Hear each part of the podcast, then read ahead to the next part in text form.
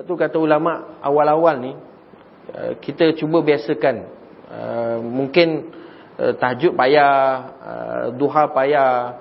Tapi yang yang yang mengiringi sembahyang fardu ni. Cuba rajin-rajinkan sikit, tambah-tambahkan sikit. Buat dulu yang sikit-sikit dulu tuan-tuan. Buat yang yang yang dikuatkan suruhannya. Sebab sembahyang sunat ni dia ada dua.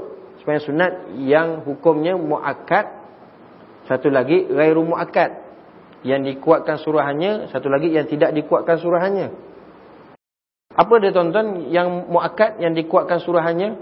Contoh, dua rakaat sebelum subuh. Ha, biasakan dulu sikit-sikit dulu. Kalau tak sampai bila tak biasa tuan-tuan. Lepas habis main fardu cabut, lepas habis main fardu cabut. Bukan orang sini orang Jerman. Tak ada. Dah betul tuan-tuan sungguh saya sini cakap diri saya lah. Sikit-sikit. Ha. Tak cukup tuan-tuan dengan yang fardu. Yang fardu pun Masya Allah Tabarakallah. Tak sempurna mana. Dah. Itu pun nak. Yang sunat itulah yang menampung tuan-tuan nanti. Kekurangan yang fardu. Sikit-sikit dulu. Mungkin hari ni, minggu ni. Buat sepanjang sunat subuh dua rakaat. Dah maintain. Ha, esok rajinkan sikit lagi. Semayang sunat. Zuhur. Dua rakaat. Sebelum zuhur. Ha. Sebelum zuhur. Semayang sunat. Dua rakaat. Itu qobliyah namanya. Itu muakkad tuan-tuan. Ha, itu muakkad. Ha, buat dulu dah 2 3 hari boleh, ha, tambah lagi pula. Dua rakaat ba'diyah selepas zuhur. Dua rakaat ba'diyah selepas zuhur. Itu pun muakkad. Ha, dua rakaat lagi. Dah okey, boleh dah 2 3 hari tuan-tuan, dah boleh. Tapi yang yang sebelum ni jangan tinggal. Oh, dia dah boleh yang tu, yang subuh pula dia tinggal. Zuhur tinggal. Dah, ikutlah sekali. Ikut sekali. Sebelum subuh, semayang sunat subuh. Sebelum zuhur, qoblia zuhur. Selepas zuhur, ba'da zuhur. Apa lagi tuan-tuan? Ha, selepas maghrib. Ha, mu'akad. Selepas maghrib. Lepas maghrib, ha, semayang sunat. Kena memang kena belajar-belajar. Nanti macam-macam lah. Ada orang kata alim benar lah, baik benar lah. Ikut semayang apa ni? Semayang sunat. Eh, alim benar, tak pernah pula. Jangan layan tuan-tuan. Jangan layan. Buat je. Dua rakaat ba'diyah maghrib. Dah okey apa semua tuan-tuan sampai dah jadi lazim dah se dah sebati ah buat pula. Tambah pula ba'diyah isyak. Ba'diyah ba'diyah isyak. Dua rakaat.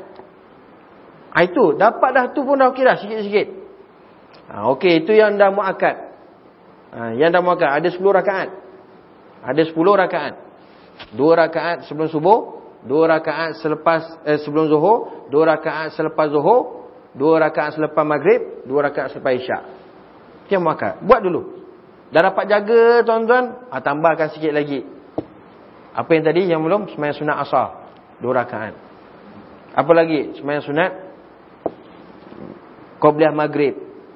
Apa lagi tuan-tuan? Semayang sunat. Qobliah isyak. Ha. Dapat tu jaga itu rawatib yang mengiringi semayang fardu. Dah cantik dah. Okay. Tambah lagi rajin sikit semayang sunat duha.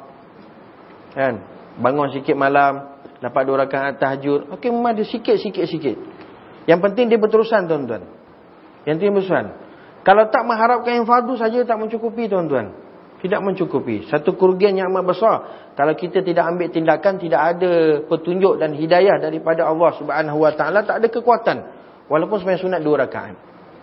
Walaupun semayang semayang sunat dua rakaat. Sebab orang mukmin itu bukan iman saja, tetapi wa amilus solihat. Dia kena beramal dengan amalan yang saleh. Sama ada yang fardu, yang fardu, yang sunat dia perbanyakkan. Itu ciri orang mukmin. Sebab tu tuan-tuan tengok banyak ayat Quran Allah Taala gandingkan innallazina amanu wa amilus solihat. Innallazina amanu wa amilus solihat. Orang beriman dia beramal soleh. Orang beriman dia beramal soleh. Sikit demi sikit, lama-lama tuan-tuan dia jadi dah sebati.